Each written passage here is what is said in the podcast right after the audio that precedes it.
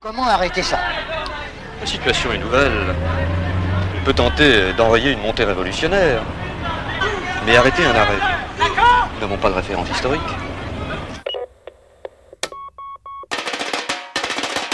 Au temps du confinement, parole d'association. Bonjour, je m'appelle Yann Granger, je suis chef de service de l'association Bus 3132 à Marseille. L'association Bus 3132 est une association fille de Médecins du Monde, indépendante depuis 2006. Elle développe des actions auprès d'usagers de drogue par le biais de différents services. Euh, Plus belle nuit et le Caru de Techno qui interviennent auprès d'usagers récréatifs dans différents types de scènes festives.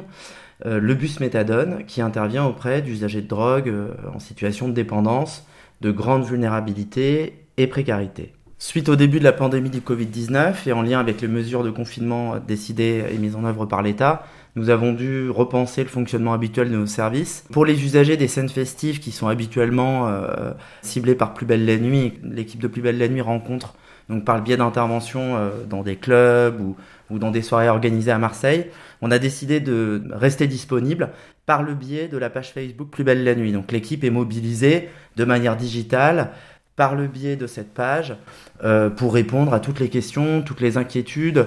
Nous avons également dû réorganiser le fonctionnement du bus méthadone. Donc euh, là, pour le coup, qui s'adresse à des publics euh, en situation de grande précarité, euh, dépendant souvent à plusieurs produits, à plusieurs substances. Face aux, aux mesures barrières que nous devions faire respecter, nous avons donc dû retravailler le fonctionnement de ce service pour éviter au maximum que des, un grand nombre d'usagers se rencontrent en fait sur le stationnement euh, que nous tenons à côté de la gare Saint-Charles, donc rue Jules Ferry. Il a donc fallu que nous, travaillions sur la mise à l'abri de ces personnes, la mise à l'abri de ces, publics qui sont pour euh, euh, la plus grande part d'entre eux sans abri. Donc là-dessus, on a, pas mal travaillé avec le 115 pour justement que ces personnes puissent accéder à des chambres d'hôtel réquisitionnées ou à des unités d'hébergement d'urgence. Donc ça a plutôt bien fonctionné au départ, même si ça a été quand même très dur à, ça a été difficile et ça a été dur à mettre en place au départ. Euh, et puis ça s'est interrompu, euh, euh, ce qui nous a quand même bien alerté il y a une dizaine de jours.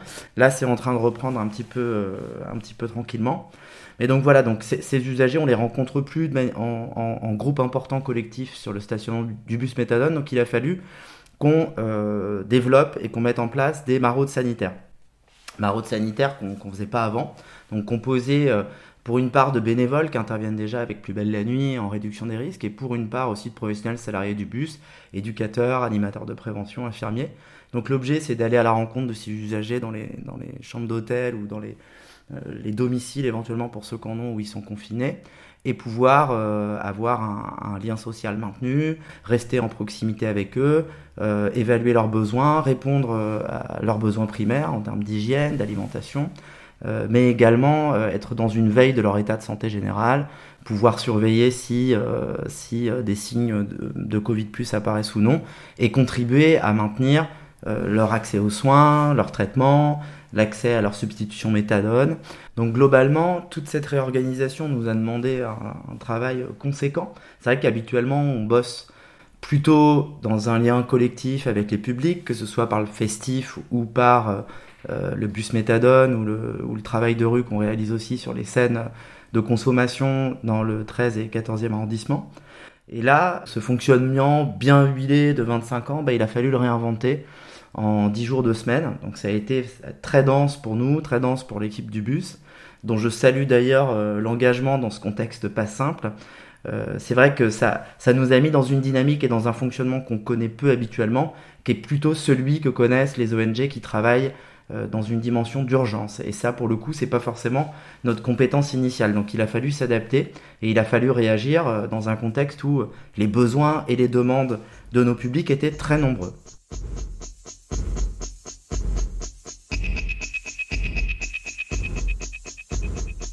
Alors ce qu'on déplore quand même dans le, dans le contexte, c'est que c'est vrai qu'on aurait pu s'attendre en tant qu'opérateur associatif à Marseille qui œuvre dans le champ médico-social, hein, que ce soit auprès de publics d'usagers de drogue ou auprès de publics euh, sans-abri qui n'ont pas forcément ces, ces problématiques, c'est qu'une cellule de crise soit mise en œuvre immédiatement par l'État ou par les collectivités territoriales pour piloter au mieux et coordonner au mieux les actions que la kyrielle d'acteurs qui travaillent dans ce champ à Marseille réalise déjà. Et malheureusement, c'est pas ce qui s'est produit. Donc ça, ça nous a pas non plus forcément aidé dans le contexte d'urgence que j'expliquais auparavant.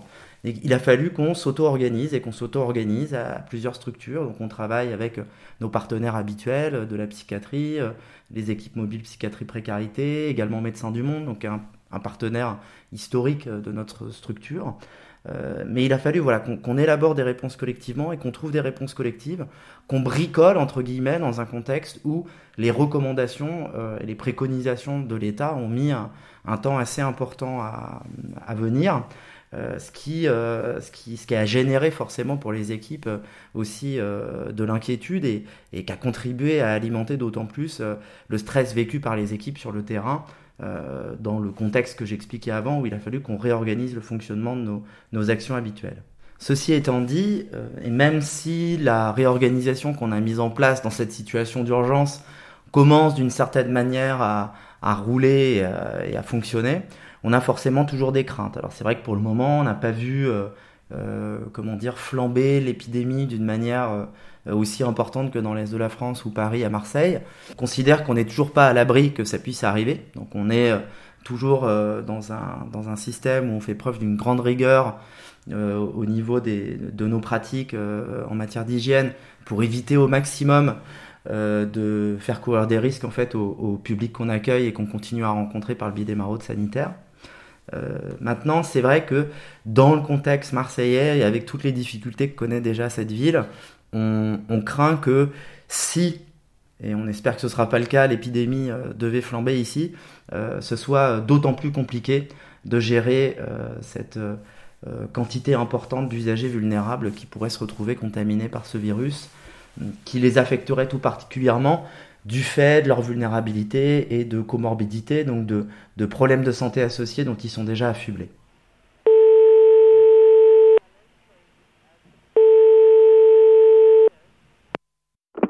Notre crainte également, c'est euh, l'accès euh, aux substances et aux drogues euh, des publics qu'on suit et qu'on rencontre habituellement. Alors les problèmes sont un petit peu différents pour les publics en situation de dépendance ou pour les usagers de drogues récréatives. Maintenant, il y a quand même des choses qui se recoupent. C'est vrai que pour le moment, euh, bon ça tout le monde le, le voit un petit peu, mais euh, euh, l'approvisionnement, certaines substances consommées à Marseille par ces différents profils d'usagers, je pense, pour en citer deux, le, le cannabis et la cocaïne étaient, étaient relativement maintenus. maintenant, qu'est-ce que qu'est-ce qui va advenir dans les semaines qui viennent? Alors je sais que sur, sur les réseaux sociaux, on voit beaucoup de, de réactions assez épidermiques à cette question. Euh, ça leur fera pas de mal euh, d'arrêter, euh, tant mieux, voilà. Sauf que est-ce que c'est vraiment le moment Donc dans cette situation de confinement et de stress plus plus plus pour ces publics, de les sevrer ou d'imaginer que le produit qui leur permet de fonctionner habituellement et de compenser d'une certaine manière leur état psychique, euh, en l'arrêtant, ça leur fera du bien. Nous, on pense que c'est pas euh, forcément souhaitable pour le coup, et c'est peut-être le pire des moments pour arrêter ces consommations. Cette situation inédite de la pandémie du Covid-19, euh, pour nous et pour un ensemble d'acteurs très investis dans la réduction des risques en France, remet encore une fois en lumière le fait que la prohibition est un non-sens en termes de santé publique. Elle n'a jamais permis, depuis la fin des années 60, au niveau mondial, d'endiguer la production et la consommation. Et pire, elle met les personnes, donc elle favorise le développement de systèmes euh, mafieux et gangstéristes de production et de trafic. Elle criminalise euh, les usagers de ces substances et les met dans des situations, euh, comment dire, d'illégalité, de détresse, qui sont là pour le coup dans le cadre de la situation qu'on vit actuellement, d'autant plus majorées. En tous les cas, pour le moment, et pour résumer, l'association Bus 3132 reste, comme depuis sa création, mobilisée sur le terrain auprès des usagers de drogue, récréatifs ou les plus vulnérables. Euh, vous pouvez euh, continuer à, contacter nos différents services et même si euh, vos questionnements, vos réponses et vos besoins seraient éloignés des, solutions qu'on a à apporter, et c'est la, la, dynamique dans laquelle on est actuellement, on œuvre de toute façon, d'une manière ou d'une autre, à aider les personnes à trouver une solution qui leur conviendrait, que ce soit auprès de structures partenaires ou euh, auprès de d'autres équipes avec lesquelles on travaille qui sont pour le coup peut-être moins dans une approche médico-sociale que proche de réseaux solitaires ou ce type de d'action desquels on, on se sent aussi très proche.